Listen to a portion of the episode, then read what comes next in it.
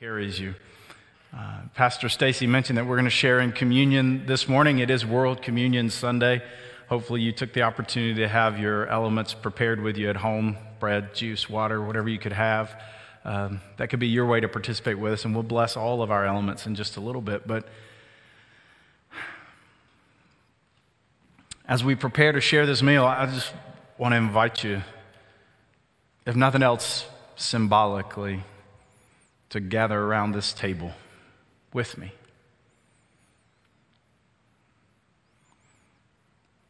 In a sense, it's what we do every time we come together. If you come to worship in this room or even with us online, you see in the room this table. I had a mind to get some folks to help me move it this morning and set it actually literally in the center of the room. Um, because I, I, I think that's what we're doing is we're all gathering around this table. But then we'd move it back, and next Sunday we'd think, well, it's not there, it's back up here. But, but really, it's in the center of the room. And I, I hope that we can see ourselves this morning, wherever you are, that we could see ourselves as gathered around the table. And we're getting ready for Thanksgiving. It's not that far away, and so we'll gather around the table with family. Maybe that's a regular practice for you to gather around the table with people. Uh, Len Sweet wrote a book called Tablet to Table, and he, in it he talks about how our faith is formed and shaped and shared around the table. When we get around the table together, when we break bread and share a meal with each other. And something else I think that happens when we gather around the table is we have those conversations and if we're with people we know and love and trust, they can get deep, real. We can talk about life and what's going on and what we're dealing with. And so I thought maybe we could just gather around the table here this morning with each other and with Jesus and name that life is hard right now. I mean, there's ways in which life is always hard and, and always has been. Just add on it the layer of what we've been through during this season of pandemic and distancing and all the ways it has rippled out into our lives and into the world.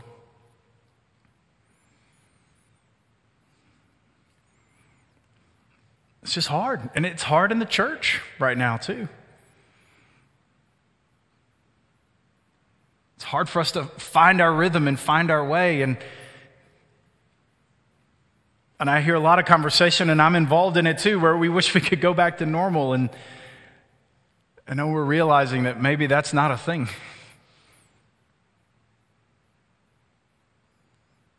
Maybe there's a new normal that's emerging among us, and, and maybe there's some things about normal that we were used to that it's time to be done with anyway. I mean, these are the kinds of real and, and hard conversations that we're having and we can have this morning around the table as we share a meal with each other. And I think Jesus has a word for us in this moment. In fact, I know that he does. And we're going to read some of it in just a minute from John chapter 6, where Jesus talks about his followers and himself and that relationship, and even what that looks like in the sense of sharing and communion.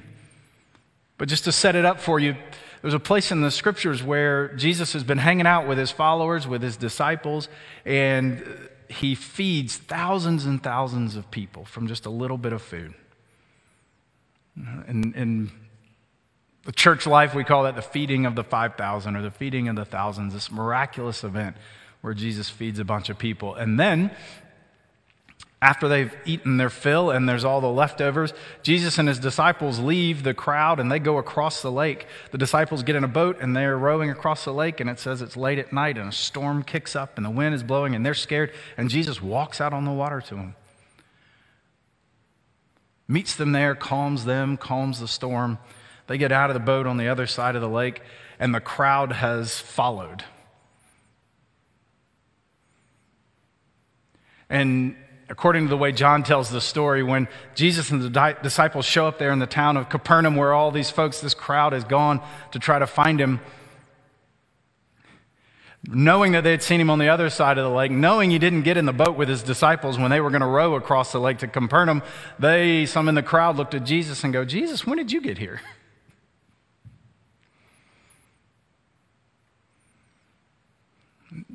I wonder if we reach those points of hunger, fear, and uncertainty, where maybe we feel like we're lost or all is lost or we don't know which direction to turn. And lo and behold, there he is. And we go, Well, Jesus, when did you get here? And as they posed that question to Jesus, here's the way he answered. And I want to read it for us from John chapter 6. I'm reading verses 26 through 35, and we'll put it on the screen so you can follow along.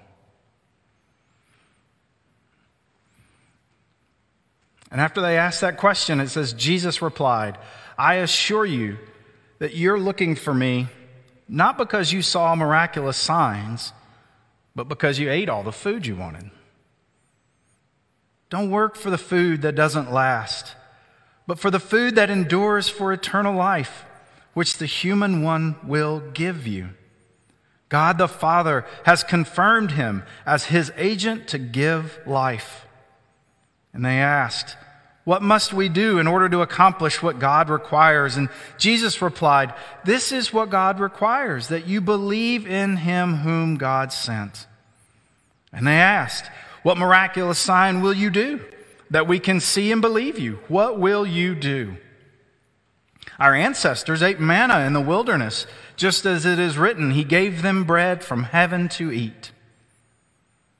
And Jesus told them, I assure you, it wasn't Moses who gave the bread from heaven to you, but my Father gives you the true bread from heaven, the bread of God is the one who comes down from heaven and gives life to the world. And they said, Sir, give us this bread all the time. And Jesus replied, I am the bread of life. Whoever comes to me will never go hungry, and whoever believes in me will never be thirsty. Jesus got this moment with him and listening to his teachings, who had experienced him feeding them miraculously. He got this moment to point their attention to something greater, something more, something deeper in him and in them. He got this moment of uncertainty, of fear, of deep need and hunger And he said, I know you're not looking for me because of the miracle that you experienced. You're looking for me because you got to eat. And you got all the food you wanted.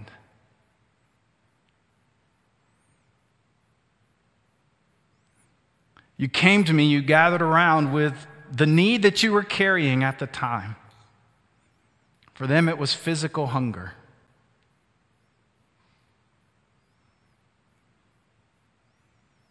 For you and I, it may be physical hunger. It may be something else. What brings you into the presence of Jesus? What motivates you to come to his feet, to his throne, to his table? We all hunger. In fact, there's another place where Jesus said, Blessed are those who hunger and thirst for righteousness.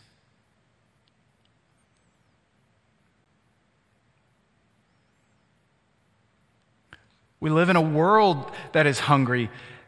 We're seeing it and experiencing it in all kinds of ways. And there's something to be said for being able to gather around the table with Jesus and name that. We're hungry.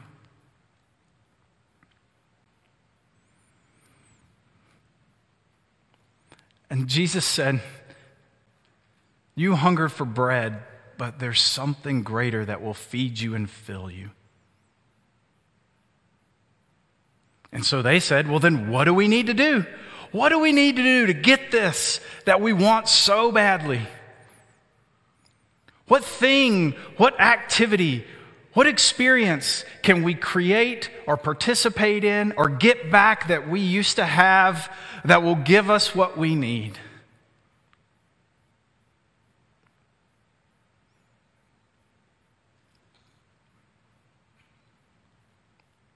I feel that in our church. So much expression of what can we do? What can we make? What can we experience? What can we bring back or do new that will give us what we need, that will scratch that itch or feed that desperate hunger that is inside of us?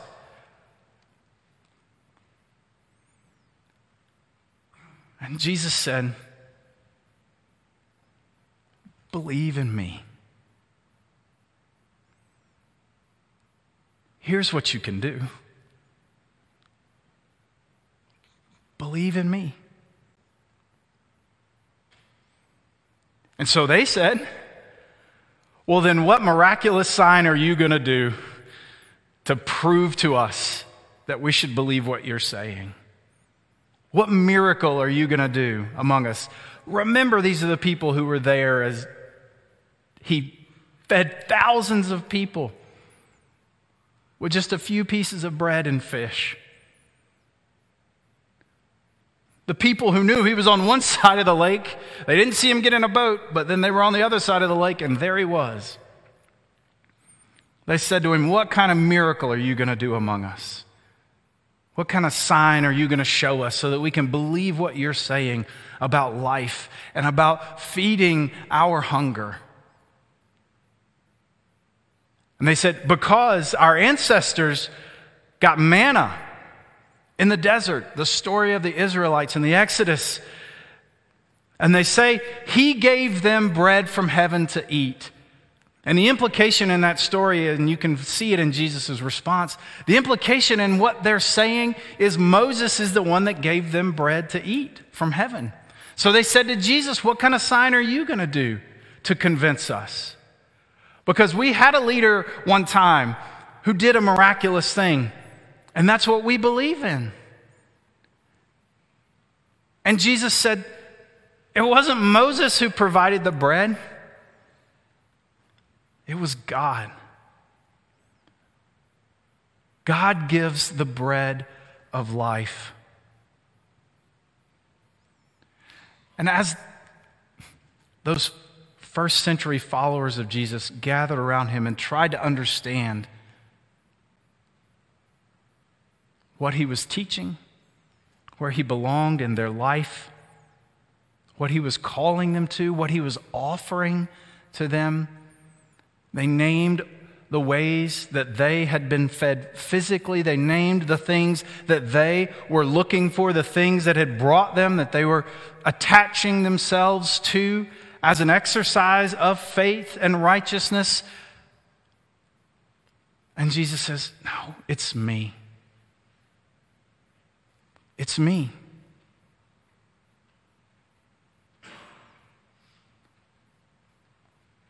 This, this season of pandemic makes me wonder what it is about our normal that we want back, what it is about our normal that we may not need anymore, and makes me wonder is there some consumer aspect to our faith that maybe is being called to question? That maybe is being laid aside so that we could gather back around the one the Son of God, the Savior of the world, Jesus.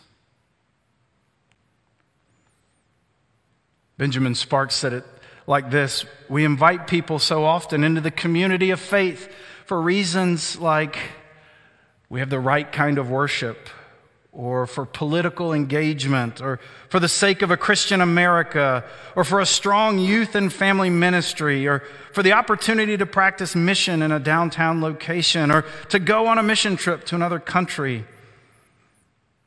Yet, what we have to offer in Christ and by Christ and because of Christ, first and foremost, is a kind of soul food which lasts forever and does not change when the changing circumstances of the church or of the world.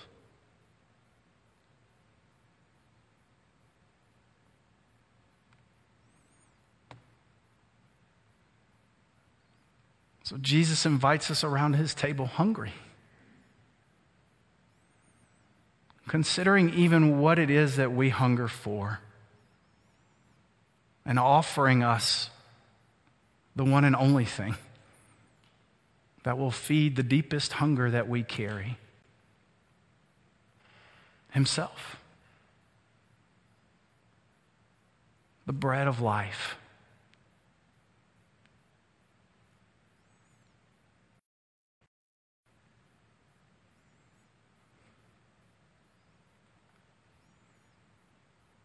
What do you hunger for?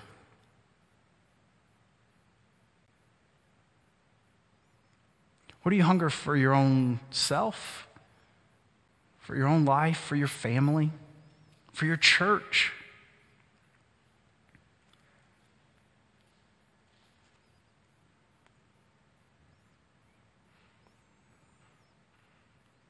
Will you hear Jesus' invitation to be fed?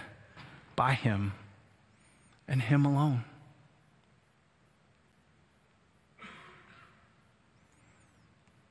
Will Willimon says in this particular story that Jesus doesn't invite us just to think about Him, but to feed on Him, to be nourished by Him, as if we would starve to death if we don't. And his promise to all of us is that as we feed at his table, as we gather around and share in this meal that is of him, that is him, that we will never hunger or thirst again.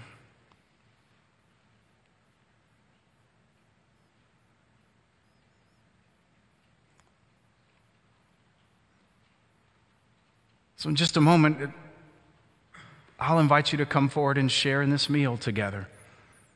On World Communion Sunday, when our siblings in the faith are celebrating and sharing this meal all over the world,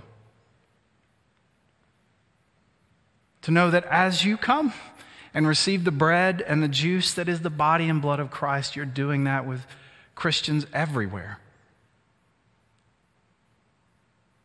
All of us who are hungering and thirsting for life. Coming to the table of Christ and being fed.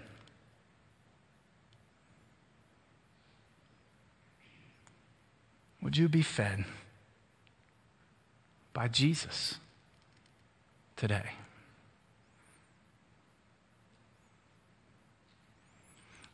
The way that we're going to share in this meal,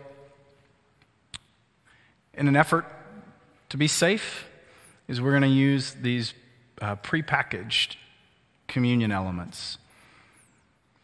And so we'll pray a blessing over our meal, and then Pastor Stacy and I will be standing down here with baskets that have these in them. You'll be invited just to come forward and take one out of the basket. Uh, there's two layers to peel off of it. The first one at the very top is clear plastic, and that'll get you to the bread, the wafer. And you can eat that and then peel the next layer, and that reveals the juice that you can drink.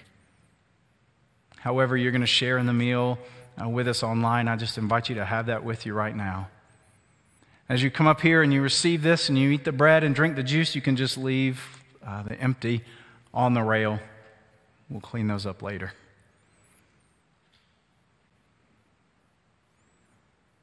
And then if you want to kneel and pray, you're invited to do that as well. If you've brought an offering in the room that you want to give, the baskets are up here and you can give that offering as you come. Please know that the communion table in a United Methodist Church is open to any and everyone. Anybody who's hungry, anybody who's thirsty, to come and be fed by Christ. And know that as you come, you will be nourished, not just physically, but spiritually. That Christ nourishes and feeds us from the inside out. in such a way that we can be a part of the body of Christ at work in the world.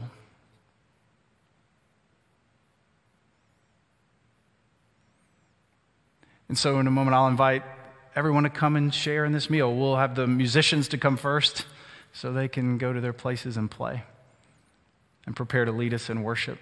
But I want to ask you first if we could pray a blessing over this meal.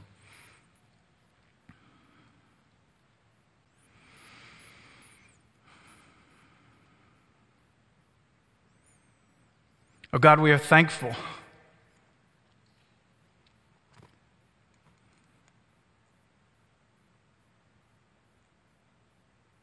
For the gift of your Son, our Savior, Jesus,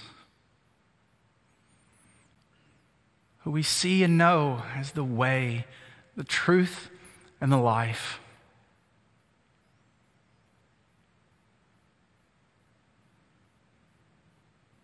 God, we are thankful that you have given us the bread of heaven,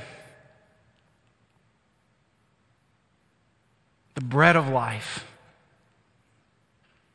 to feed us and make us whole. So now, as we gather around your table, as we share in this meal together, all around the world,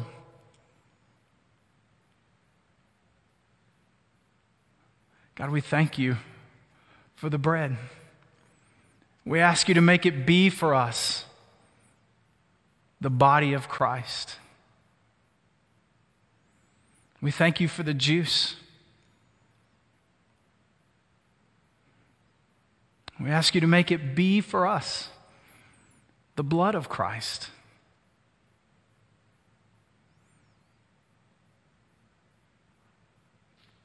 that washes away the sins of the world and makes us clean.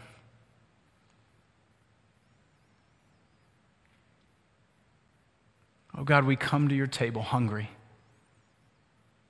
looking to be fed.